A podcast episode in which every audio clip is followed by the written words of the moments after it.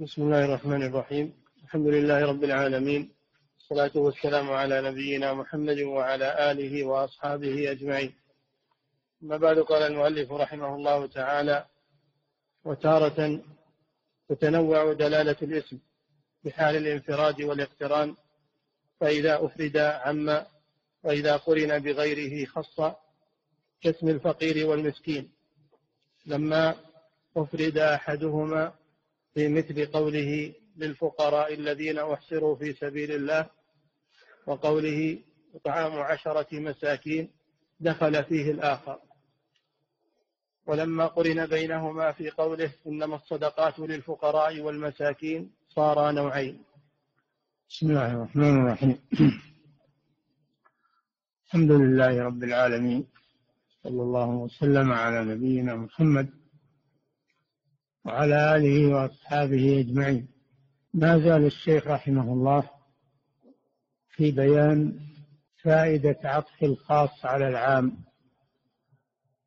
مع أن الخاص داخل في العام وبين أن هذا له فوائد عظيمة.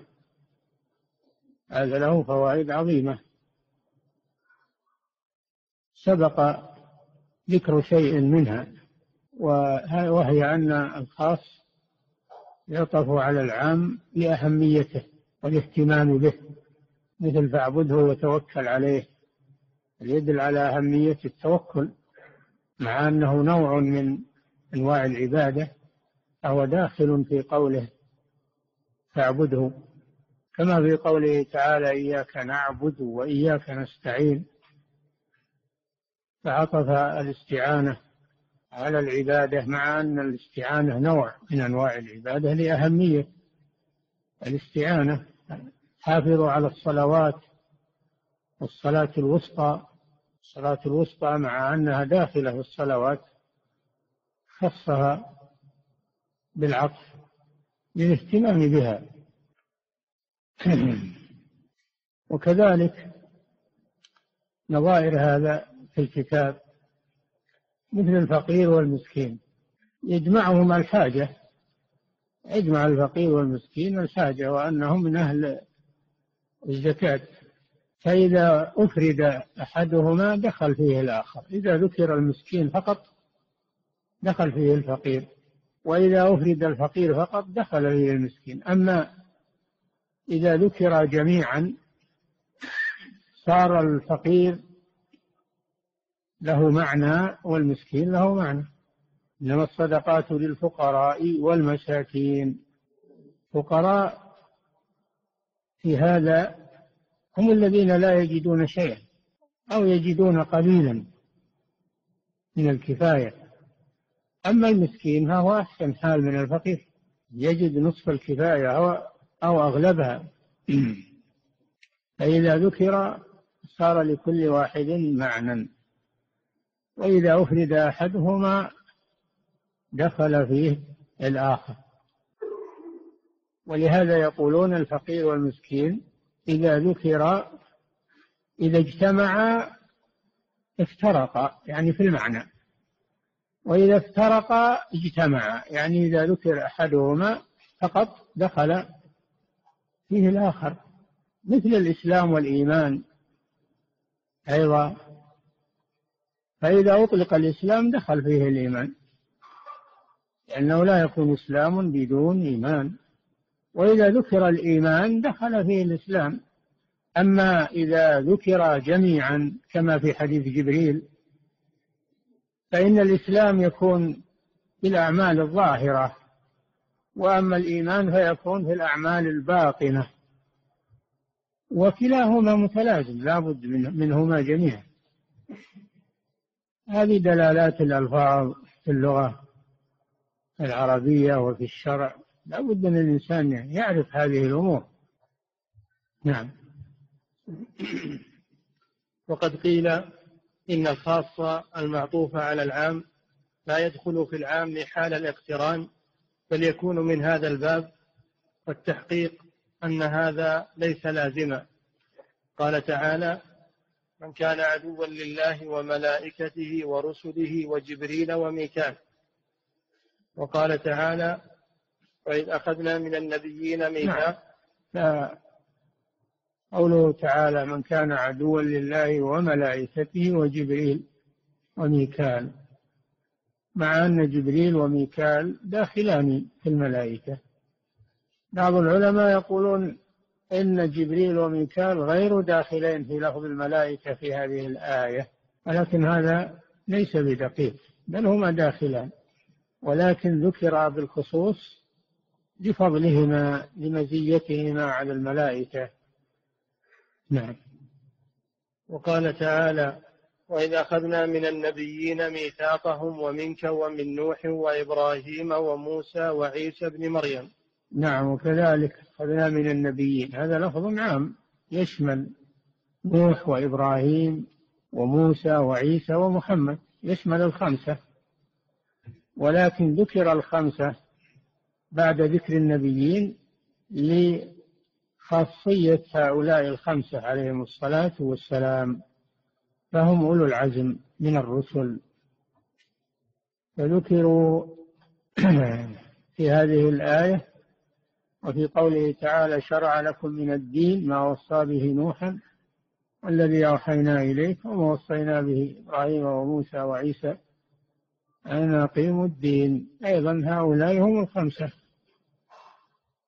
أولو العزم. فالله ذكرهم بعد ذكر النبيين باختصاصهم وفضلهم. نعم. وذكر الخاص مع العام يكون لأسباب متنوعة.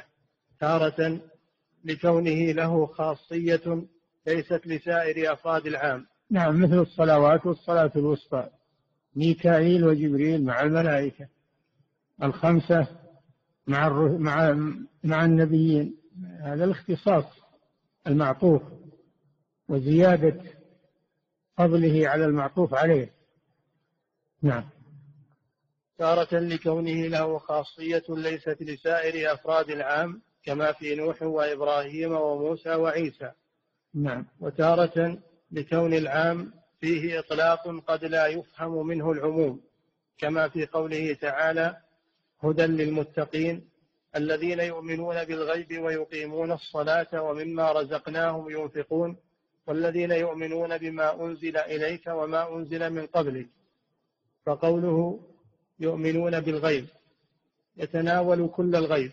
نعم. قوله يؤمنون بالغيب. هذا لفظ عام يتناول كل ما غاب عنا ولم نشاهده من الأمور الماضية ومن الأمور المستقبلة. فلماذا ذكر والذين يؤمنون بما أنزل إليك وما أنزل من قبلك مع أنه داخل في الإيمان بالغيب؟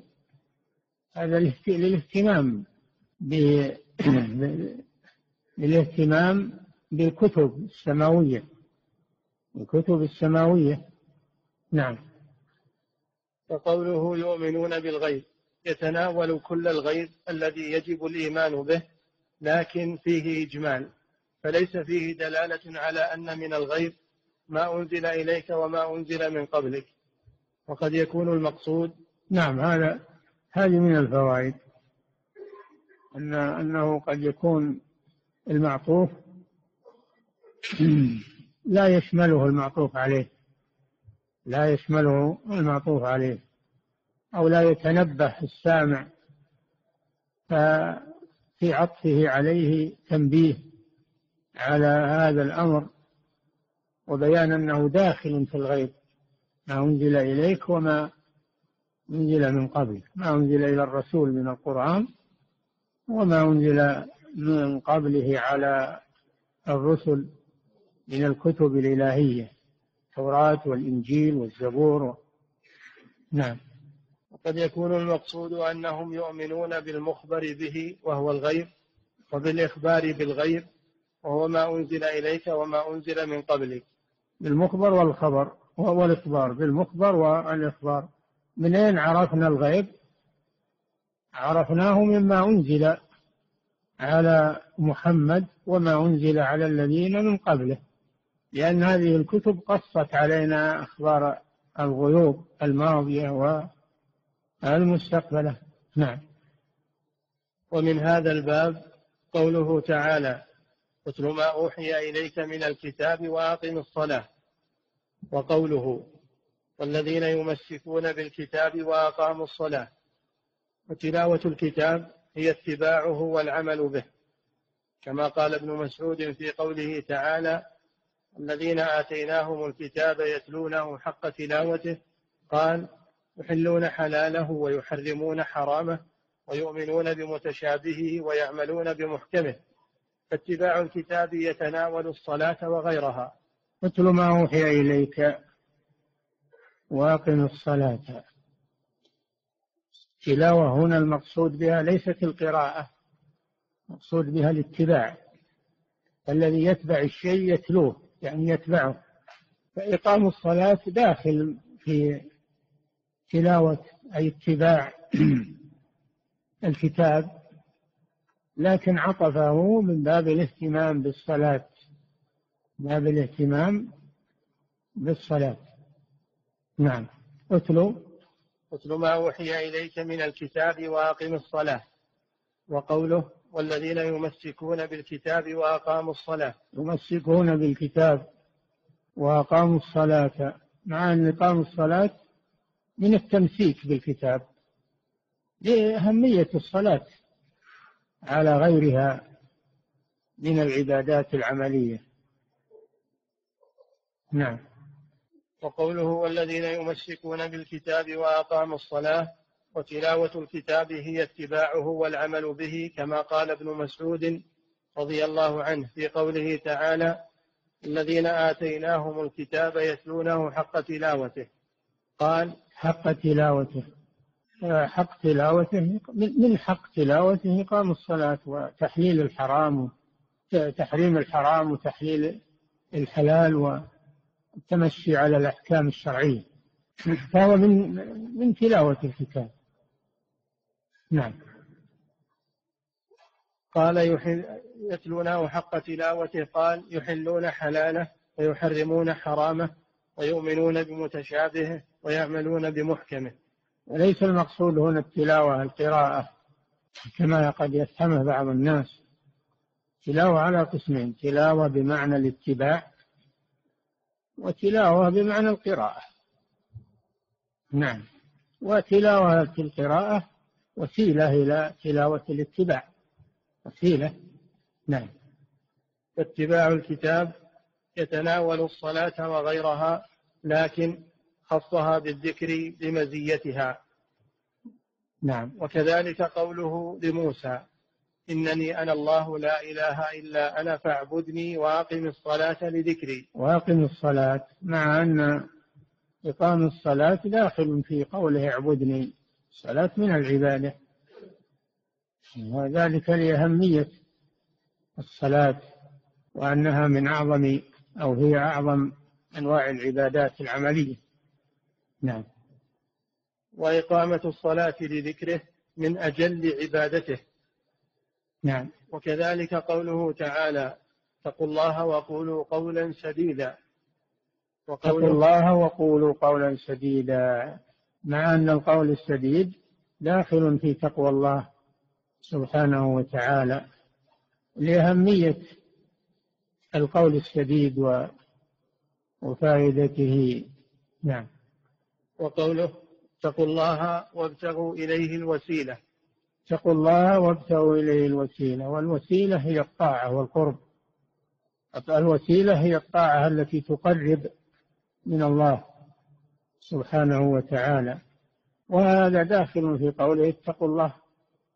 فمن اتقى الله ومن اتقاء الله اتخاذ الوسيلة وهي التقرب إليه بالعبادة. هذا مما يدل على أن المعطوف له خاصية زائدة على أفراد المعطوف عليه. نعم. وقوله اتقوا الله وكونوا مع الصادقين. اتقوا الله وكونوا مع الصادقين. تكون مع الصادقين هذا داخل في قوله اتقوا الله. لكن عطفه لأهميته نعم. فإن هذه الأمور هي أيضا من تمام تقوى الله. نعم. وكذلك قوله فاعبده وتوكل عليه. رجع إلى الأصل رجع إلى أصل البحث. لما ذكر هذه الأمثلة الكثيرة تقررت القاعدة إذا فيكون قوله اعبده وتوكل عليه هو من هذا الباب. عطف التوكل على العبادة من هذا الباب لأهمية التوكل على الله سبحانه وتعالى. نعم. وكذلك قوله فاعبده وتوكل عليه فإن التوكل هو الاستعانة وهي من عبادة الله. اعبده. اعبده وتوكل عليه. العبادة آه، الاستعانة التوكل عليه استعانة به سبحانه. والاستعانة داخلة مثل إياك نعبد وإياك نستعين داخلة في العبادة. فعطفه من باب الاهتمام به. نعم. فإن التوكل هو الاستعانة وهي من عبادة الله لكن خصت بالذكر ليقصدها المتعبد بخصوصها. نعم ليهتم بها بخصوصها. أما لو لم تعطف إنه قد لا يهتم بها. نعم. ليقصدها المتعبد بخصوصها فإنها هي العون على سائر أنواع العبادة. إذ هو سبحانه لا يعبد إلا بمعونته. نعم. هذا وجه عطف الاستعانة على العبادة لأن الاستعانة طلب العون وأنت لا تستطيع أن تعبد الله إلا إذا أعانك الله إذا أعانك الله لا حول ولا قوة إلا بالله. فإذا أعانك الله استطعت أن تعبده. هذا يدل على معنى الاستعانة وحاجة العبد إليها في كل عباداته. لذلك عطف الاستعانة على العبادة. نعم. إذا تبين هذا فكمال المخلوق في تحقيق عبوديته. وكلما ازداد العبد تحقيقا للعبودية ازداد كماله وعلت درجته. هذا في رد على الصوفية يقولون كمال المخلوق إذا وصل إلى المعرفة وإلى مرتبة المشاهدة أو بحاجة إلى العبادة لأنه كامل خلاص يقول لا العبد بحاجة إلى العبادة دائما وأبدا لا يستغني عن العبادة ولا يكمل إلا بالعبادة. ليس هناك حالة لا يحتاج فيها إلى العبادة كما تقوله الصوفية. فيقولون خاصة الخاصة ليسوا بحاجة إلى العبادة. لأنهم وصلوا إلى الله بزعمهم. فهذا كذب وافتراء. فالعبد بحاجة إلى العبادة دائما وأبدا لا يستغني عنها بلحظة من اللحظات لأنه عبد ولا يخرج عن العبودية. ولهذا قال الله لنبيه واعبد ربك حتى يأتيك اليقين يعني الموت. نعم. إذا تبين هذا فكمال المخلوق في تحقيق عبوديته وكلما ازداد العبد تحقيقا للعبودية ازداد كماله وعلت درجته. ومن توهم أن المخلوق هذا هذا الغلط. نعم. ومن توهم أن المخلوق يخرج من العبودية بوجه من الوجوه. كما تقوله الصوفية إن أن العبد يصل إلى مرحلة لا يحتاج معها إلى العبودية. ولا يحرم عليه شيء ولا يجب عليه شيء كما سبق لكم هذا. هذا باطل. العبد لا يزال عبدا لله عز وجل. وكل ما كثرت عبادته لله كمل وكل ما نقصت عبادته نقص. وليس هناك حد ينتهي إليه إلا الموت. إلا الموت. إذا مات الإنسان انقطع عمله. نعم. أدل على أن العمل مستمر إلى الموت. نعم. ومن توهم أن المخلوق يخرج من العبودية بوجه من الوجوه أو أن الخروج عنها أكمل فهو من أجهل الخلق. لا يقولون الخروج من العبودية أكمل لأنه وصل إلى الله. فهو أكمل من العوام اللي يحتاجون العبودية. نعم. هذا من تزيين الشيطان وتسويل الشيطان لهم. نعم. فلا أحد يخرج عن حاجته إلى العبودية دائما وأبدا لأنه فقير محتاج إلى الله دائما في كل أحواله. لا يستغني عن الله طرفة عين هو بحاجة إلى العبادة التي تقربه إلى الله عز وجل وتحببه إلى الله. هو بحاجة إليها لا يستغني عنها. ما دام على قيد الحياة وعقله باطن نعم. ومن توهم أن المخلوق يخرج من العبودية بوجه من الوجوه أو أن الخروج عنها أكمل فهو من أجهل الخلق بل من أضلهم. قال تعالى وقالوا اتخذ الرحمن ولدا سبحانه بل عباد مكرمون لا يسبقونه بالقول وهم بأمره يعملون. يعلم ما بين أيديهم وما خلفهم ولا يشفعون إلا لمن ارتضى وهم من خشيته مشفقون. هذا في الملائكة الذين اعتقد المشركون أنهم ولد ولد الله بنات الله. أنهم الملائكة بنات الله. كذبهم الله بذلك وبين أن الملائكة عباد من عباد الله وأنهم يعبدون الله دائما وأبدا. لم يترفعوا عن العبادة أبدا مع أنهم ملائكة ومقربون عند الله سبحانه وتعالى. قالوا ولدا سبحانه الولد. لا يسبقونه بالقول وهم بأمره يعملون. يعلم ما بين أيديهم وما خلفهم ولا يشفعون إلا لمن ارتضى وهم من خشيته مشفقون مع أنهم ملائكة. مقربون من الله. من خشية الله خائفون ومشفقون يخافون غضب الله عز وجل. فلا يخرج عن العبودية أحد. لا الملائكة ولا غيره. لن يستنكف المسيح أن يكون عبدا لله ولا الملائكة المقربون. من يستنكف عن عبادته ويستكبر فسيحشرهم إليه جميعا. آخر الآيات. فلا أحد يخرج عن عبوديته سبحانه. لا الملائكة ولا الأنبياء والصالحين ولا غيرهم. نعم.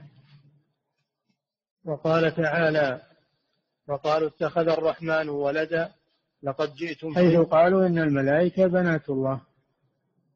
الملائكة بنات الله. تعالى الله عن ذلك. جعلوا بينه وبين الجنة نسبا. قالوا إنه تزوج من الجن فأنجبت الملائكة.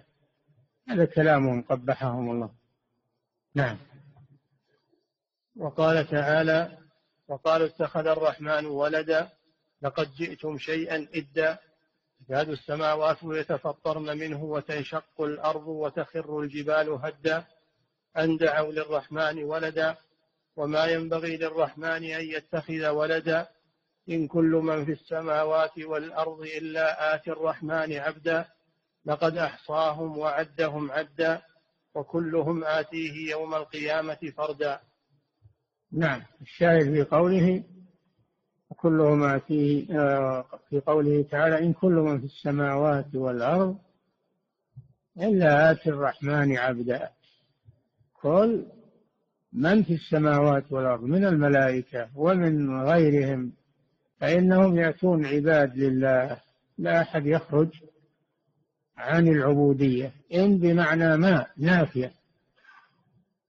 إن كل من في السماوات هذه نافية هذه نافية. فلا أحد يخرج عن العبودية. نافية لخروج أحد من من في السماوات والأرض نافية لخروجه عن العبودية. نعم. وقال الله تعالى في المسيح إن هو إلا عبد أنعمنا عليه وجعلناه مثلا لبني إسرائيل. النصارى نسبوا الولد إلى الله جل وعلا. فقالوا المسيح ابن الله عيسى بن مريم ليس لهم شبهة إلا أنه ليس له أب. الله قادر على أن يخلق بدون أب وبدون أم. هذا قادر الله قادر عليه جل وعلا. خلق عيسى بلا أب لأنه قادر على كما خلق آدم من دون أب ومن دون أم. إن مثل عيسى عند الله كمثل آدم. خلقه من تراب. وقال له كن فيكون. تشبهون بقوله وروحا منه الروح هذه مخلوقة. منه أي من عند الله جل وعلا. ليست من تبعيضية. ليست من تبعيضية لأن من تأتي تبعيضية وتأتي ابتدائية. فعيسى روح مخلوقة من الله جل وعلا. وليس أنها أنه جزء من الله. تعالى الله عما يقولون. من شبههم قوله تعالى وكلمته. قالوا كلمة. الكلمة معناها أنه خلقه بقوله كن كلمة واحدة. خلقه بكلمة واحدة. قال له كن فيكون. هذا معنى كون عيسى كلمة. أن الله خلقه بكلمة بدون أب. خلقه بكلمة بدون أب. لذلك سمي كلمة. نعم.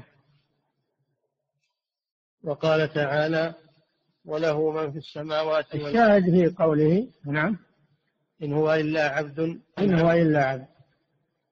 لا يخرج عيسى عن العبودية. مع ما له من الفضل والمكانة عند الله. لا يخرج عن عبودية الله جل وعلا. إن هو إلا عبد. علم نافية أي ما هو إلا عبد. في حال من الأحوال. إن هو إلا عبد. أنعمنا عليه وجعلناه مثلا لبني إسرائيل. آية تدل على قدرة الله جل وعلا. ليس هو ابن لله عز وجل. ولا جزء من الله. جعلوا له من عباده جزءا. قبحهم الله. فهو عبد من عباد الله. لكن الله فضله بخصائص. لا لا تخرجه عن كونه عبدا. لله عز وجل. نعم. وقال تعالى وله من في السماوات والأرض ومن عنده لا يستكبرون عن عبادته ولا يستحسرون يسبحون الليل والنهار لا يفترون. وله من في السماوات والأرض ومن عنده وهم الملائكة لا يستكبرون عن عبادته. لا أحد في السماوات والأرض مهما بلغ من الفضل والمكانة يخرج عن عبودية الله جل وعلا. وله من في السماوات والأرض ملكا وعبيدا لا يستكبرون عن عبادته ولا يستحسرون يسبحون الليل والنهار لا يفترون. فدل على أنهم عباد يعبدون الله جل وعلا. نعم. وقال تعالى لن يستنكف المسيح أن يكون عبدا لله ولا الملائكة المقربون ومن يستنكف عن عبادته ويستكبر فسيحشرهم إليه جميعا. فأما الذين آمنوا وعملوا الصالحات فيوفيهم أجورهم ويزيدهم من فضله. وأما الذين استنكفوا واستكبروا فيعذبهم عذابا أليما ولا يجدون لهم من دون الله وليا ولا نصيرا. لن يستنكف المسيح أن يكون عبدا لله أبدا. المسيح معترف أنه عبد لله لا يخرج عن العبودية بل ولا الملائكة المقربون لا يستنكفون عن عبادة الله فهم عباد. ثم توعد سبحانه من يستنكف عن عبودية الله ويستنكف عن عبادته ويستكبر فسيحشرهم إليه جميعا. فالمسيح لا ينكر لا يستنكف يعني لا ينكر أنه عبد لله. والملائكة المقربون لا ينكرون أنهم عباد لله جل وعلا. فكيف الصوفية ينكرون في آخر أحوالهم أنهم ليسوا عبادا لله وأنهم مستغنون عن العبادة مستغنون عن العبودية؟ نعم. وقال تعالى وقال ربكم ادعوني أستجب لكم. إن الذين يستكبرون عن عبادتي سيدخلون جهنم داخرين. سيدخل يستكبرون عن عبادتي. توعدهم الله بجهنم. يدخلونها صاغرين بسبب أنهم استكبروا عن عبادة الله. فلا أحد يستكبر عن عبادة الله جل وعلا إلا الأشقياء أهل النار. نعم. وقال تعالى ومن آياته الليل والنهار والشمس والقمر. لا تسجدوا للشمس ولا للقمر واسجدوا لله الذي خلقهن إن كنتم إياه تعبدون. فإن استكبروا فالذين عند ربك يسبحون له بالليل والنهار وهم لا يسأمون. نعم. كانوا في الجاهلية يعبدون معبودات كثيرة متفرقة. ومنها أنهم يعبدون الشمس والقمر. قال الله جل وعلا ومن آياته الليل والنهار والشمس والقمر. الشمس والقمر من آيات الله ومن مخلوقات الله. فكيف تعبد مع الله سبحانه وتعالى؟ لا تسجدوا للشمس ولا للقمر لأنها مخلوقة مثلكم مسخرة. واسجدوا لله الذي خلقهن الذي خلق الشمس والقمر هو الذي يستحق العبادة. أما الشمس والقمر فهما مخلوقان لا يستحقان العبادة إن كنتم إياه تعبدون تعبدون الله جل وعلا. أما إن كنتم تريدون الشرك والكفر فأنتم وما اخترتم لأنفسكم هذا من باب التهديد. فإن استكبروا استكبروا عن السجود لله عز وجل وعبادة الله. الذين عند ربك وهم الملائكة لا يستكبرون عن عبادته لا يسأمون يسبحون الليل والنهار وهم لا يسأمون لا يملون من العبادة. هذا فيه أن الملائكة عباد لله وأنهم لا يسأمون ولا يملون من عبادة الله ولا يستكبرون عنها كيف بغيرهم؟ كيف الصوفية؟ يعني هم أفضل من الملائكة. نعم. وقال تعالى واذكر ربك في نفسك تضرعا وخيفة ودون الجهر من القول بالغدو والآصال ولا تكن من الغافلين. إن الذين عند ربك لا يستكبرون عن عبادته ويسبحونه وله يسجدون. وهذه مثل الآيات السابقة أن الملائكة لا يستكبرون عن عبادة الله جل وعلا. الذين عند ربك لا يستكبرون عن عبادته ويسبحونه ينزهونه عن النقص وله يسجدون يسجدون لله جل وعلا. نعم. وهذا ونحوه مما فيه وصف أكابر الخلق بالعبادة وذم من خرج عن ذلك متعدد في القرآن. هذا الأمر الذي هو وصف أكمل الخلق وأفضل الخلق بالعبودية لله هذا متعدد في القرآن الكريم في مواضع كثيرة من الملائكة والرسل والأنبياء والأولياء والصالحين متعدد في القرآن. إنما هذه نماذج من الآيات. وهذا كله رد على من يزعم أنه يخرج عن العبودية من الصوفية ومن اقتدى بهم. نعم. وهذا ونحوه مما فيه وصف أكابر الخلق بالعبادة وذم من خرج عن ذلك متعدد في القرآن. نعم. وقد أخبر يستكبرون عن عبادته هذا خروج عن عبادة الله. يستكبرون عن عبادته هذا فيه ذم الخروج. الذي يخرج عن عبادة الله هذا مستكبر. فالذي يعبد الله ويعبد غيره هذا مشرك. والذي لا يعبد الله هذا مستكبر. وكل من المشرك والمستكبر في نار جهنم. نعم. وقد أخبر أنه أرسل جميع الرسل بذلك فقال تعالى وما أرسلنا أخبر الله أنه أرسل جميع الرسل بالدعوة لعبادته. من أولهم إلى آخرهم. كلهم يأمرون بعبادة الله. الذي لا يعبد الله يكون عاصيا للرسل. نعم. وقد أخبر أنه أرسل جميع الرسل بذلك فقال تعالى وما أرسلنا من قبلك من رسول إلا نوحي إليه أنه لا إله إلا أنا فاعبدون. وما أرسلنا من قبلك من رسول جميع الرسل. قبل محمد صلى الله عليه وسلم أرسلهم الله يأمرون العباد بعبادة الله وحده لا شريك له. هذا دعت إليه جميع الرسل.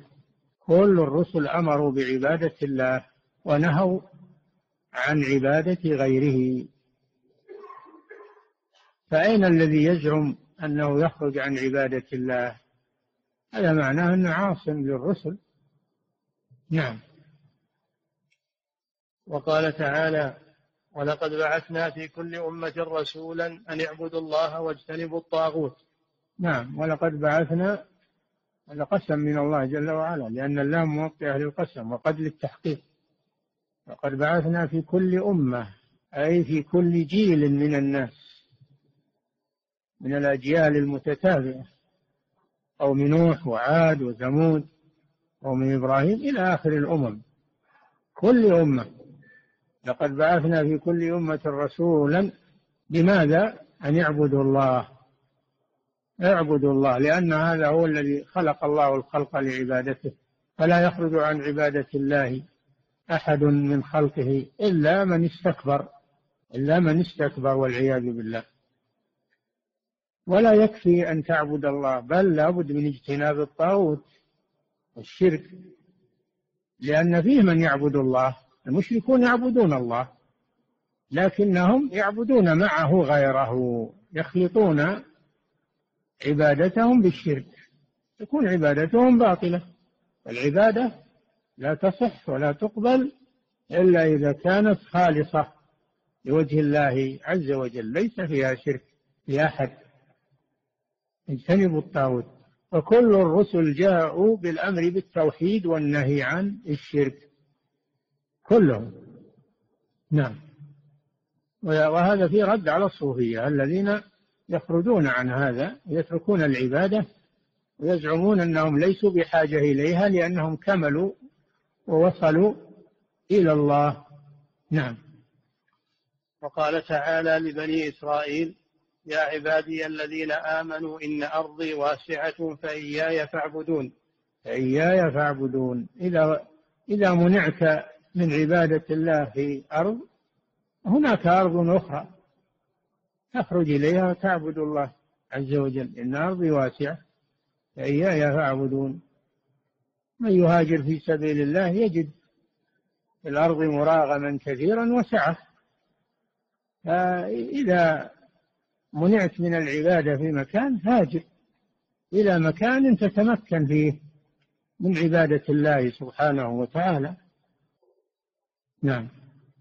وقال تعالى يا أيها الناس اعبدوا ربكم الذي خلقكم والذين من قبلكم لعلكم تتقون. هذا هذا أول أمر في القرآن. أول أمر في المصحف. أول أمر في المصحف. قوله تعالى يا أيها الناس اعبدوا ربكم. هذا أمر لجميع الناس. يا أيها الناس جميع الناس اعبدوا ربكم. الذي خلقكم والذين من قبلكم. هذا توحيد الربوبية. بعد أن أمر بتوحيد الألوهية ذكر توحيد الربوبية لأنهم يعترفون بتوحيد الربوبية. يعترفون أن الله هو الذي خلقهم خلق من قبلهم وجعل لهم الأرض فراشا والسماء بناء وأنزل من السماء ماء فأخرج به من الثمرات رزقا. لا ينسبون هذا إلى معبوداتهم أبدا. أنهم يعرفون أنها عاجزة وإنما يقولون نتخذها وسائط وشفعاء عند الله وإلا فجميع التدبيرات والرزق والحياة والموت الخلق بيد الله عز وجل. وهذا من تناقضهم.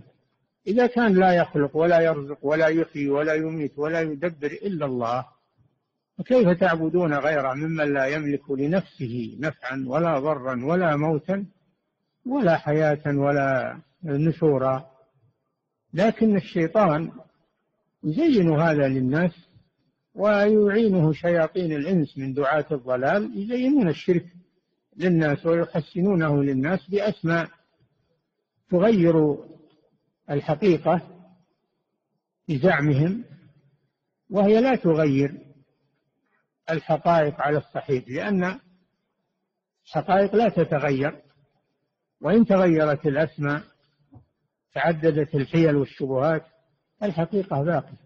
فجميع المخلوقات عاجزة. والله جل وعلا وكل المخلوقات فقيرة إلى الله. الله جل وعلا هو الغني هو الذي خلق السماوات والأرض. فكيف تعترفون بتوحيد الربوبية ولا تعترفون بتوحيد الألوهية؟ نعم. وقال تعالى وما خلقت الجن والإنس إلا ليعبدون. بين الحكمة من خلقه للجن والإنس. الحكمة أن الله يحب عبادته. خلقهم فمنهم من عبد الله خرج عن مقتضى الحكمة الإلهية. وما أريد أن يطعمون. بيد الله. ويطعم أريد منهم الرزق. وما أريد أن يطعمون. إن الله هو الرزاق بالقوة المتين. إنما خلقهم لعبادته. فقط وعبادته لا. ويتضرر بشركهم كفرهم أجل العبادة نفعها لهم والشرك ضرره عليهم. أما الله جل وعلا فلا تنفعه طاعة المطيع ولا تضره معصية العاصي. إنما هذا يرجع إليهم فضل نعم فضله وفائدته يرجع إليهم أو مضرته يرجع إليهم. ولو أشركوا كلهم وكفروا كلهم فإنهم لا ينقصون ملك الله جل وعلا. ولا يضرون الله جل وعلا شيئا. وإنما يضرون أنفسهم. نعم. وقال تعالى قل إني أمرت أن أعبد الله مخلصا له الدين وأمرت لأن أكون أول المسلمين. أمر الله نبيه محمد صلى الله عليه وسلم أن يعلن ويصرح للناس أن الله أمره أن يعبد الله. إذا كان محمد مأمور بالعبادة وهو عبد فكيف يدعي هؤلاء أنهم ليسوا بحاجة إلى العبادة؟ قل إني أمرت أن أعبد الله مخلصا. لا يكفي أن الإنسان يعبد الله بدون إخلاص يعبد معه غيره لا يكفي هذا. لا بد أن يعبد الله ويخلص العبادة له من الشرك. مخلصا له الدين أي العبادة. قل الله أعبد مخلصا له ديني. فاعبدوا ما شئتم من دونه. تهديد هذا تهديد من الله لهم. نعم. قل إني قل إني أمرت أن أعبد الله مخلصا له الدين. وأمرت لأن أكون أول المسلمين أي المنقادين لأمر الله سبحانه وتعالى. فمحمد وجميع الرسل هم أول من ينقادون لعبادة الله ولأمر الله سبحانه وتعالى. فكيف بغيرهم ممن لا ينقاد يزعم أنه خرج عن نطاق العبودية؟ وصار وليا من الأولياء الذين لا ليسوا بحاجة إلى العبادة بزعمهم. نعم. وأمرت لأن أكون أول المسلمين قل إني أخاف إن عصيت ربي عذاب يوم عظيم. إن عصى ربه فلم يعبده. إن الله يعذبه عذاب يوم عظيم. ولو كان محمد صلى الله عليه وسلم. لو قدر أن الأنبياء يشركون لحبطت أعمالهم. ولقد أوحي إليك وإلى الذين من قبلك. لئن أشركت ليحبطن عملك ولتكونن من الخاسرين. بل الله فاعبد وكن من الشاكرين. الشرك يحبط الأعمال ولو وقع من أي أحد يحبط العمل. ولا يقال هذا نبي ولا هذا ملك ولا هذا. لا الشرك يحبط العمل من من أي أحد. نسأل الله العافية. نعم. قل الله أعبد مخلصا له ديني فاعبدوا ما شئتم من دونه. هذا تهديد لهم. ستلقون جزاءكم. نعم. وكل رسول من الرسل. افتتح دعوته بالدعاء إلى عبادة الله. نعم. أولهم نوح عليه السلام. لقد أرسلنا نوحا إلى قومه أن اعبدوا الله ما لكم من إله غيره.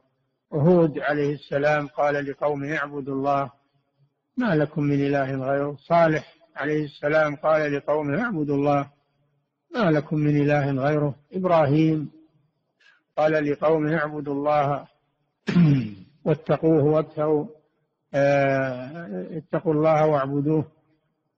هذا إبراهيم عليه السلام قال اتقوا الله واعبدوه. وأيضا شعيب عليه السلام قال لقومه اعبدوا الله ما لكم من إله غيره ولا تنقصوا المكيال والميزان. كل نبي يقول لقومه أول ما يبدأ يقول اعبدوا الله يبدأ بالتوحيد. وهكذا أتباع الرسل. أول ما يبدأون بالدعوة إلى التوحيد وإصلاح العقيدة ثم بعد ذلك يتوجهون إلى إصلاح بقية الأمور.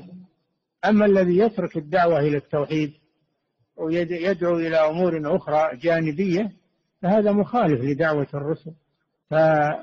فالجمعيات والدعوات والدعاة الآن الذين لا يهتمون بالتوحيد ولا يدعون الناس إلى التوحيد وهم يرون الشرك واقعا في الناس ولا ينكرونه هؤلاء مخالفون لدعوة الرسل. فأول مراتب الدعوة وأول أوليات الدعوة هي الدعوة إلى التوحيد. فأي جمعية وأي داعية لا يهتم بالتوحيد فدعوته خاسرة باطلة لأنها مخالفة لدعوة الرسل. ولا تنجح أبدا. نعم. وكل رسول من الرسل افتتح دعوته بالدعاء إلى عبادة الله. نعم. كقول نوح ومن بعده عليهم السلام واعبدوا الله ما لكم من إله غيره. نعم. وفي المسند عن ابن عمر رضي الله عنهما عن النبي صلى الله عليه وسلم أنه قال بعثت بالسيف بين يدي الساعة حتى يعبد الله الجهاد يعني. بعثت بالسيف يعني بالجهاد. جهاد المشركين. بعد دعوتهم إلى الله إذا أبوا فإنه يجاهدهم حتى يكون الدين كله لله. قاتلوهم حتى لا تكون فتنة ويكون الدين كله لله. نعم. أنه قال بعثت بالسيف بين يدي الساعة حتى يعبد الله وحده لا كما قال صلى الله عليه وسلم في الحديث الآخر أمرت أن أقاتل الناس حتى يقولوا لا إله إلا الله. فإذا قالوها عصموا مني دماءهم وأموالهم إلا بحقها. نعم. بعثت بالسيف بين يدي الساعة حتى بين يدي الساعة يعني قريب من قيام الساعة لأنه آخر الرسل عليه الصلاة والسلام. وليس بعده إلا قيام الساعة. نعم. بعثت بالسيف بين يدي الساعة حتى يعبد الله وحده لا شريك له. حتى يعبد الله وحده لا شريك له. فالجهاد الغرض منه أن يعبد الله وحده لا شريك له. هذا هو الغرض من الجهاد في سبيل الله لتكون كلمة الله هي العليا كما قال الرسول صلى الله عليه وسلم. وليس الغرض من الجهاد الاستيلاء على الناس أو سفك الدماء أو أخذ الأموال أو توسع الممالك. ليس هذا هو الغرض من الجهاد في سبيل الله. الغرض هو إقامة التوحيد والعبادة لله عز وجل. فلو أن ولذلك من قبل الإسلام وقبل الدعوة واستجاب لا يقاتل. نعم. وجعل رزقي تحت ظل رمحي. يعني الغنائم. جعل رزقي تحت ظل رمحي. يعني بذلك الغنائم.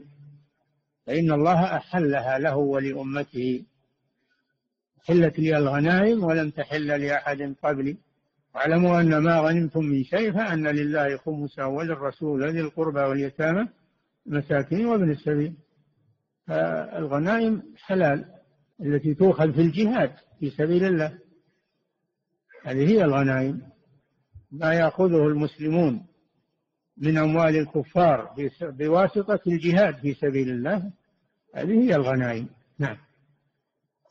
وجعل الذلة والصغار على من خالف أمري. بلا شك أن من خالف أمر الرسول فهو ذليل عليه الصلاة والسلام. وإن زعم أنه راقي وأنه متحضر وأنه فهو ذليل. وإن زعم أنه ملك وأنه رئيس وأنه فهو ذليل. اللي يخالف أمر الرسول هذا ذليل مهما كان. والذي يوافق أمر الرسول هذا عزيز ومرتفع عند الله سبحانه وتعالى. نعم. وقد بين أن عباده المخلصين هم الذين ينجون من السيئات التي زينها الشيطان. قال نعم. الشيطان نعم. رب بما أغويتني لأزينن لهم في الأرض ولأغوينهم أجمعين إلا عبادك منهم المخلصين. نعم. لما لعن الله إبليس بسبب تكبره عن أمر الله لعنه الله وأغواه وكفر بالله عز وجل. عند ذلك توعد الخبيث ذرية آدم لأنه سيهلكهم بالذنوب والكفر والمعاصي. قال ربي بما أغويتني لأزينن لهم في الأرض ولأغوينهم أجمعين إلا عبادك منهم المخلصين. فلا ينجو من الشيطان إلا من أخلص العبادة لله عز وجل عبد الله وحده لا شريك له. فهذا ينجو من إغواء الشيطان وتسلط الشيطان. نعم.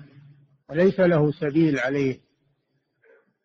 إن عبادي ليس لك عليهم سلطان إلا من اتبعك من الغاوين. نعم. وقال تعالى إن عبادي ليس لك عليهم سلطان إلا من اتبعك من الغاوين. الذي يتبع الشيطان ويغوي عن أمر الله يكون للشيطان عليه سلطان وولاية أما الذي يخلص العبادة لله فإنه لا سبيل للشيطان عليه. نعم. وقال تعالى فبعزتك لأغوينهم أجمعين إلا عبادك منهم المخلصين. حلف بعزة الله. حلف بعزة الله. هذا دليل على أنه يعترف بتوحيد الربوبية. قال ربي هذا اعتراف منه بتوحيد الربوبية. بعزتي هذا اعتراف منه بتوحيد الربوبية. لكن الاعتراف بتوحيد الربوبية لا يكفي. لا بد من العبادة ولا بد من توحيد الألوهية. قال فبعزتك لأغوينهم أجمعين إلا عبادك منهم المخلصين فإنه لا يستطيع أن يغويهم لأن الله يحميهم منه. نعم. فلا ينجي من من الشيطان إلا الإخلاص لله عز وجل. نعم. وقال في حق يوسف عليه السلام كذلك لنصرف عنه السوء والفحشاء إنه من عبادنا المخلصين. كذلك لنصرف عنه السوء. لما عصمه الله من كيد المرأة التي أرادت راودته عن نفسه تريد أن توقعه في الفاحشة وعصمه الله.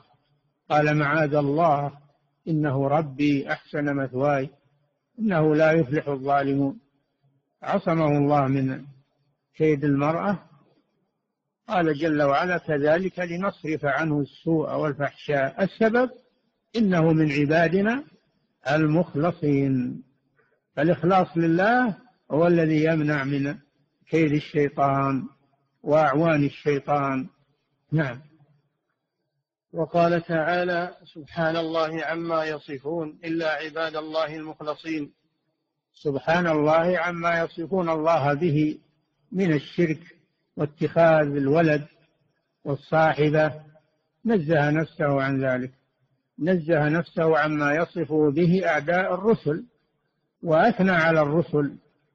قال إلا عباد الله المخلصين من الرسل وأتباعهم فإنهم يصفون الله جل وعلا بصفات الكمال وينزهونه عن صفات النقص بما وصف به نفسه أو وصفته به رسله. يصفون الله بذلك ولا يصفونه بالنقص والعجز وغير ذلك اتخاذ الصاحبة واتخاذ الولد وغير ذلك من النقائص. نزه نفسه عن ذلك. سبحان ربك رب العزة عما يصفون وسلام على المرسلين. سلم على المرسلين لسلامة ما قالوه من العيب والنقص. نعم. وكذلك أتباع المرسلين. نعم. وقال إنه إنه ليس له سلطان على الذين آمنوا وعلى ربهم يتوكلون إنما سلطانه على الذين يتولونه والذين هم به مشركون. إنه أي الشيطان. ليس له سلطان أي قوة يصرف بها العبد المخلص لله عز وجل. لا يستطيع ذلك لأن الله عصمه من ذلك. ليس له سلطان على من؟ على الذين آمنوا وعلى ربهم يتوكلون. إنما سلطانه سلطان الشيطان على الذين يتولونه يطيعونه وينقادون له وهم به مشركون. هؤلاء يتسلط عليهم الشيطان. نعم. وبالعبودية نعت كل من اصطفى من خلقه. يكفي نقف عندها بعد منكم يا شيخ أصحاب السيارات الذين أغلقوا الطريق صاحب كامري لام صاد حاء 201 صاحب جمس يا صاد طاء 516 أنتم جايين تطلبون العلم ولا تؤذون الناس؟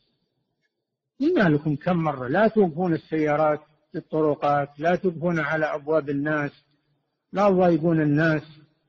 أوقفوها في مكان بعيد. تمشون إلى المسجد تحصلون خطوات وتسلمون من أذى الناس. أوقفوها في مكان لا يضايق أحدا. نعم. يقول فضيلة الشيخ وفقكم الله هل يقال إن الجبال والأحجار وسائر الجمادات هي عباد لله؟ هي خاضعة ذليلة لله العبودية العامة. نعم. العبودية العامة. نعم. يقول فضيلة لكن الغالب أن العبودية تطلق على العقلاء. نعم. يقول فضيلة الشيخ وفقكم الله من وصل من الصوفية إلى عدم العبادة بزعمه أنه وصل إلى حال المشاهدة فلا يصلي ولا يصوم ولا يحل حلالا أو يحرم حراما. ألا يحكم بكفر مثل هذا؟ بلا شك هذا من أكثر الخلق. الذي يزعم أنه ليس عليه عبادة ولا ينهى عن شيء ولا يحرم عليه شيء هذا من أكثر خلق الله والعياذ بالله. نعم. يقول فضيلة الشيخ وفقكم الله بعض دعاة الصوفية يقلل من قيمة التوحيد ويقول إن أكثر الأمة على التوحيد. محتجا بحديث الرسول صلى الله عليه وسلم لا أخاف على أمة الشرك ولكن الأئمة المضلين. أو كما روي عنه صلى الله عليه وسلم فما هو الرد على ذلك؟ هذا ما هو بحديث لا أخاف على أمة الشرك ما قاله الرسول صلى الله عليه وسلم. بل هو يخاف من الشرك ولذلك حذر أمته من الشرك بأدلة كثيرة. فلو كان ما يخاف عليهم الشرك ما حذرهم بنصوص كثيرة وأحاديث كثيرة من من الشرك ومن المشركين. الشرك يقع في هذه الأمة كغيرها من الأمم. بسبب دعوة شياطين الإنس والجن وهذا واقع. ما ينكر الواقع أبدا. الشرك موجود كثير الآن. ما أحد ينكره إلا مكافر نعم. فلا يقول الرسول لا أخاف على أمتي. الشرك. إبراهيم عليه السلام خاف على نفسه من الشرك. ما حد يأمن. قال عليه الصلاة والسلام وجنوبني وبني أن نعبد الأصنام. مع أنه هو اللي كسر الأصنام وهو الذي عذب بسبب ذلك. خاف على نفسه من الفتنة.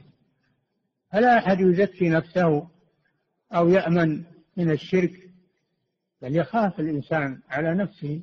لا سيما إذا كثر الشرك وكثر الدعاة إلى الشرك وعم الجهل فإن الخطر عظيم.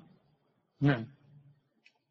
يقول فضيلة الشيخ وفقكم الله هل إذا أشرك عبد وحبط عمله بالشرك فهل إذا أسلم ترجع إليه أعماله التي كانت قبل الردة أم أنه لا يعود عمله الصالح؟ هذا خلاف بين العلماء من العلماء من يقول تبطل أعماله ولا ترجع إليه لكن يستأنف من جديد. بعد التوبة والتائب من الذنب كمن لا ذنب له يغفر الله له يتوب عليه. ومن العلماء من يقول ترجع إليه أعماله الصالحة بعد قبل الردة ترجع إليه لأن الله قال ومن يرتد منكم عن دينه فيمت وهو كافر أولئك حبطت أعمالهم. رتب حبوط الأعمال على أمرين الردة والموت عليها. دلت على أنه لو تاب قبل الموت أنها ترجع إليه أعماله. نعم. يقول فضيلة الشيخ وفقكم الله هل هذه العبارة صحيحة؟ جميع الرسل عليهم الصلاة والسلام دينهم الإسلام. ولكن تختلف شرائعهم. بلا شك هذا صحيح. أن دين الرسل الإسلام وهو التوحيد الخالص لله عز وجل تختلف شرائعهم لحاجة الناس. لأن حاجة الناس تختلف باختلاف الأزمان والأمكنة. فلذلك ينسخ الله جل وعلا ما يشاء إلى أن جاءت شريعة محمد صلى الله عليه وسلم فبقيت إلى أن تقوم الساعة. لا تنسخ ولا تغير. نعم. يقول فضيلة الشيخ وفقكم الله بقول النبي صلى الله عليه وسلم لا يدخل أحدكم الجنة بعمله. الحديث. هل يعني هذا أنه لا يوجد من حقق العبودية التامة لله جل وعلا؟ لا ليس المعنى هذا. المعنى أن الجنة غالية لا تدرك بثمن. فليس العمل ثمنا للجنة؟ وإنما هو سبب لدخول الجنة. وادخلوا الجنة بما كنتم تعملون أي بسبب ما كنتم تعملون. الجنة لا تدخلوا إلا بعمل صالح. هو السبب في دخولها. أما استحقاق دخول الجنة فهو برحمة الله عز وجل. لكن رحمة الله يكون لها سبب. العبد يعمل السبب. نعم. يقول فضيلة الشيخ وفقكم الله هل يقال توكلت على الله ثم عليك؟ لا لفظ التوكل لا يكون إلا على الله جل وعلا لأنه نوع من أنواع العباد ولكن يقول وكلتك. يقول وكلتك على كذا وكذا أنبتك على كذا وكذا هكذا. نعم. يقول هناك فرق بين التوكل والاعتماد. فلو قال مثلا اعتمدت على الله ثم عليك. لا فيه فرق. نعم الاعتماد مثل التوكيل والتفويض. يكون للعبد يفوض أحد يوكل أحد لا بأس. أما التوكل هذا لا يكون إلا عبادة لا يكون إلا لله عز وجل. نعم.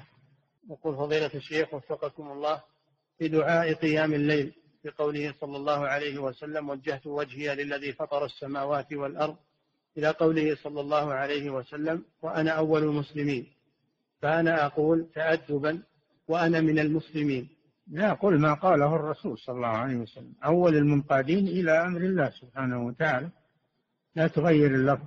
نعم. يقول فضيلة الشيخ وفقكم الله هناك من هناك من يضعف حديث ابن عمر بعثت بعثت بالسيف بين يدي الساعة مخافة لوم الكافرين أي أن يقولوا إن الإسلام دين عنف فهل هذا القول وجيه؟ هذا لأنه هو ضعيف هو ضعيف وعقيدته ضعيفة ويريد أن يضعف حديث الرسول صلى الله عليه وسلم. هذا ما هو ضعيف الحديث. الحديث الآخر في الصحيح الحديث الآخر صحيح. أمرت أن أقاتل الناس. حتى يقولوا لا إله إلا الله وحتى يشهدوا أن لا إله إلا الله. والله جل وعلا قال وقاتلوهم حتى لا تكون فتنة ويكون الدين كله لله. ونحن ما نرضي المشركين نرضي الله سبحانه وتعالى. نرضي الله بإسخاط المشركين وإغضاب المشركين نتقرب إلى الله بذلك. نعم. يقول فضيلة الشيخ وفقكم الله.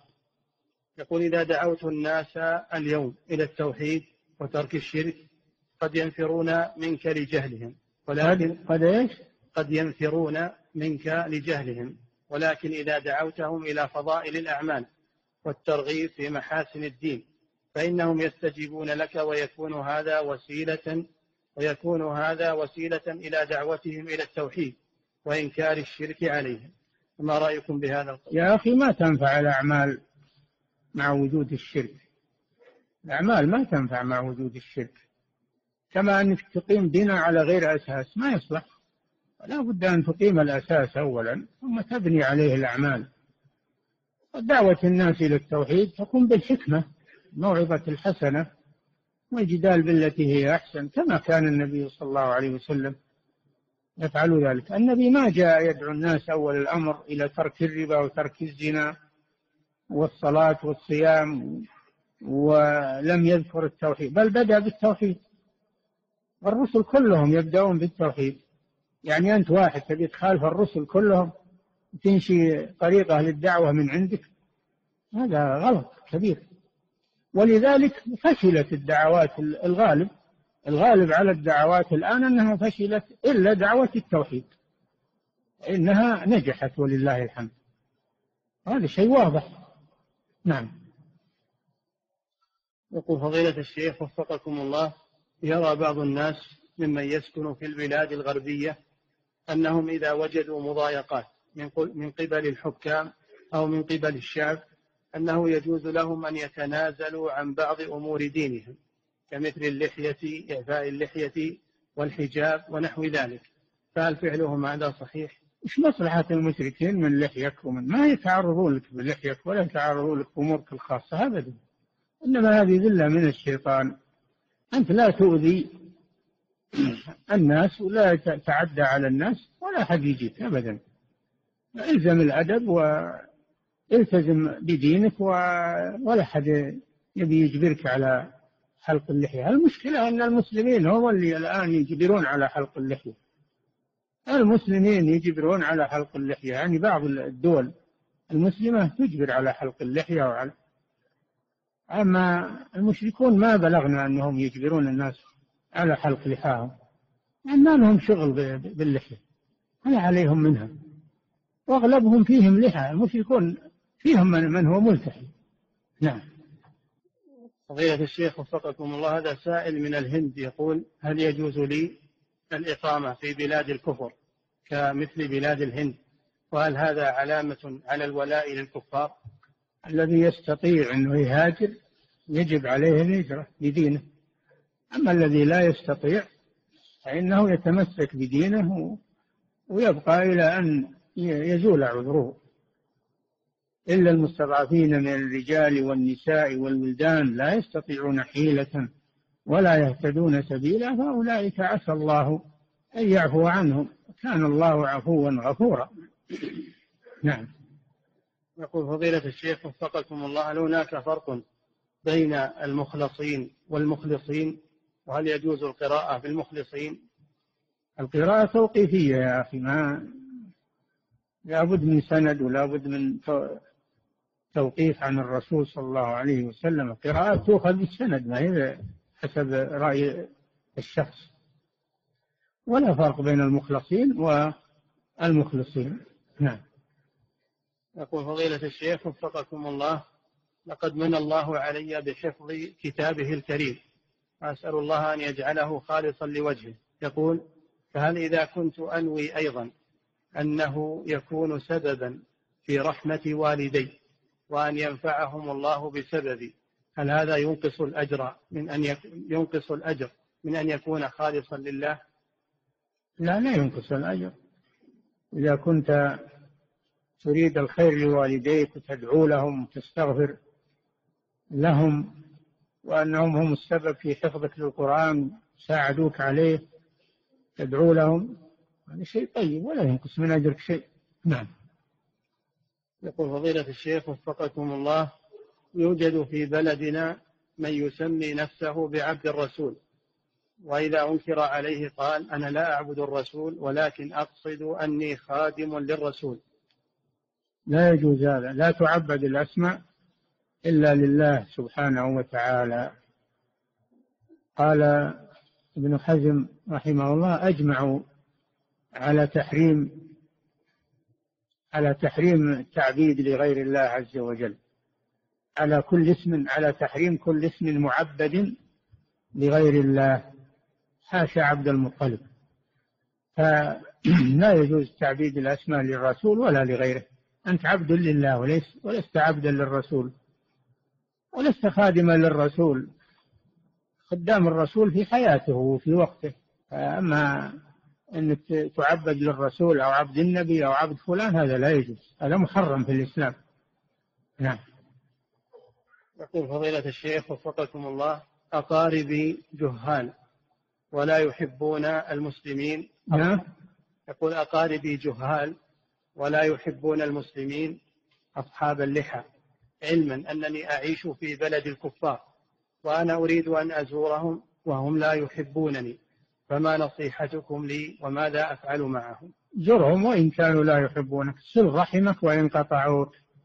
زرهم وادعو لهم وأحسن إليهم ولا تتركهم. نعم. يقول فضيلة الشيخ وفقكم الله بقوله سبحانه وتعالى وإذا بشر أحدهم بالأنثى ظل وجهه مسودا وهو كظيم. هل المقصود هنا بالبنت هي الأولى أم جميع البنات عند الشخص فيقوم بوأدها حية كل البنات ما يبون البنات في الجاهلية ما يبون البنات. يقولون لأنها تجلب العار على أهلها. يتخلصون منها بالوعد وهو دفن حية نعم. يقول فضيلة الشيخ وفقكم الله كيف العلاج؟ هذا مع أقول تناقض. هم لا يريدون يجعلون لله ما يكرهون يجعلون البنات لله وهم يكرهون البنات. هذا من تناقضهم. نعم. يقول فضيلة الشيخ وفقكم الله كيف العلاج لمن ابتلي بسحر الربط من الزواج؟ ويعاني فيه منذ سبع سنوات. عليه بالعلاج الشرعي بالرقية والأدوية المباحة والأدعية والأوراد الشرعية في الصباح والمساء. والله على كل شيء قدير. لا ييأس. يقول فضيلة الشيخ وفقكم الله القول بكراهة التسوق في المسجد لأنه من باب إزالة الأذى. هل هذا القول صحيح؟ ما قاله أحد من أهل العلم. سوك الإنسان عند الصلاة وهو في المسجد. ولا قال هذا أحد أنه يكره التسوق في المسجد. بل هذا سنة. هذا إظهار سنة. نعم. يقول فضيلة الشيخ وفقكم الله ما حكم قول كلمة حكاية؟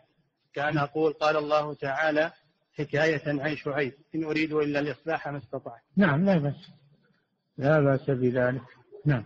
يقول فضيلة الشيخ وفقكم الله إذا كنا مجموعة أشخاص مجتمعين عند أحدنا في مناسبة والمسجد يبعد عنا 500 متر فهل علينا شيء أن نصلي في المسجد؟ أو فهل يجب علينا أن نصلي في المسجد؟ يجب عليكم ما دمتم تسمعون النداء تقدرون على الحضور يجب عليكم الصلاة في المسجد. قوله صلى الله عليه وسلم من سمع النداء فلم يجب فلا صلاة له إلا من عذر. نعم. يقول فضيلة الشيخ وفقكم الله شفاعة الرسول صلى الله عليه وسلم في أبي طالب في تخفيف العذاب هل هي خاصة بأبي طالب أم أن هناك غيره؟ لا ما هناك غيره هذه خاصة بالرسول عليه الصلاة والسلام في عمه أبي طالب. ولا يشفع أحد للمشركين إلا هذه الشفاعة خاصة بالرسول وليست شفاعة في خروجه من النار وإنما هي شفاعة في تخفيف العذاب عنه فقط. عياذ بالله. نعم. يقول فضيلة الشيخ وفقكم الله يردد بعض الناس هذه الأيام قاعدة وهي خلافنا في غيرنا لا يوجب الخلاف بيننا. نعم. خلافنا في غيرنا لا يوجب الخلاف بيننا فهل هذه القاعدة متعلقة بالقاعدة المعروفة نتعاون فيما اتفقنا عليه ويعذر بعضنا بعضا فيما اختلفنا فيه؟ أنا ما فهمت هذه العبارة. خلافنا إيش؟ خلافنا في غيرنا لا يوجب الخلاف بيننا. على صاحبها أنه يشرحها ويبينها ما ندري إيش معناها نعم. يقول فضيلة الشيخ وفقكم الله. في قوله سبحانه وتعالى وإن منكم إلا واردها. هل صحيح أن الناس كلهم يدخلون النار مؤمنهم وكافرهم؟ هذا ما فهم معنى الآية. لو راجع التفسير لا عرف معنى الآية. المرور على الصراط. المرور على الصراط المنسوب على متن جهنم. يمر الناس على قدر أعمالهم. منهم من يعبر ومنهم من يسقط في جهنم والعياذ بالله. نعم. يقول فضيلة الشيخ وفقكم الله ولكن لا يسقط فيها إلا الكفار والمشركون. أما المؤمنون فإنهم تمشي بهم أعمالهم وينجون من النار. ثم ننجي الذين اتقوا ونذر الظالمين فيها جثية والعياذ بالله. نعم. يقول فضيلة الشيخ وفقكم الله نسيت صلاة العصر. فأذن المغرب. فصليت على أنها صلاة العصر. في الركعة الثانية تذكرت أني قد صليت العصر سابقا فقلبتها إلى صلاة المغرب. فما حكم صلاتي تلك؟ غير صحيحة لأنه لا يجوز الانتقال من صلاة إلى صلاة في أثناء الصلاة. تبطل التي انتقلت منها وتبطل التي انتقلت إليها. فعليك أن تعيد الصلاة. نعم. يقول فضيلة الشيخ وفقكم الله صليت إماما لصلاة المغرب وبعد أن سلمت قلت للمأمومين أعيدوا صلاتكم فإني على غير طهارة فهل فعلي هذا صحيح؟ إذا كنت انتبهت أنك على غير طهارة في أثناء الصلاة فصلاة الجميع غير صحيحة وكان الواجب عليك الانصراف ولا يجوز لك الاستمرار في الصلاة أما إذا كان أنك ما فطنت إلا بعد ما سلمت فصلاة المأمومين صحيحة وأنت الذي تعيد الصلاة فقط. نعم. فضيلة الشيخ وفقكم الله هذه امرأة تقول زوجي يمنعني من الظهور إلى أخي من الرضاعة بحجة أنه لا يثق به وأنه يغار منه. فما حكم ذلك وهل له هذا الأمر؟ إذا كان هذا صحيح وأنه